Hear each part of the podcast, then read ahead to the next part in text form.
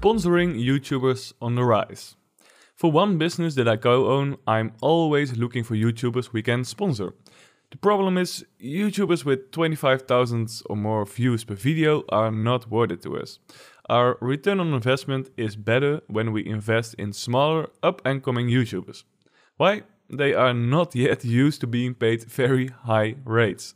The problems are one, they're hard to find, and two, it's hard to look at the data yourself and guess if they have a good chance of blowing up in the coming weeks or months.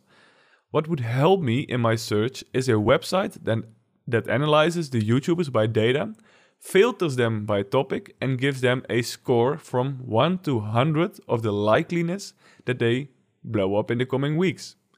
This would save me a lot of time searching for YouTubers and save money by sponsoring the wrong ones. Even if this service outperforms me by only 10%, it will be worth it.